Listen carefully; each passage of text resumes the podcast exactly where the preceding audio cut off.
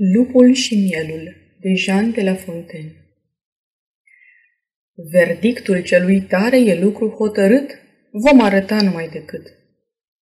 Un miel, cuprins de o sete mare, bea dintr-o apă curgătoare. Un lup flămând, în drumul lui, ajunse în preajma mielului. Cum de cutei să-mi tulbur băutura?" răgni atunci spre el cu toată gura. Te pedepsesc, să știi pentru îndrăzneală. Dar, zise mielul cu sfială, nu-i cazul dacă mă gândesc să fiți atât de mânios.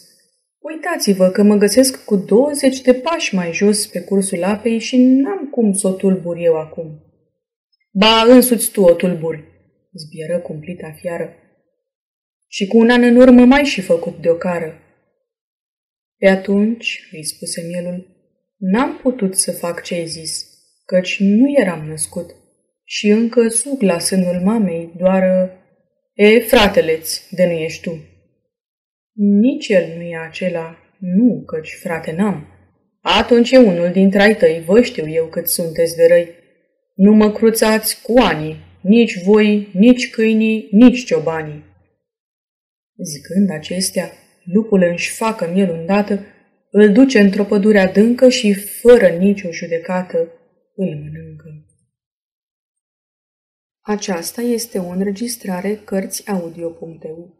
Pentru mai multe informații sau dacă dorești să te oferi voluntar, vizitează www.cărțiaudio.eu.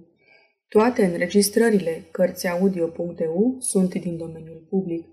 Poți asculta și alte înregistrări ale naratoarei Iven Comunica.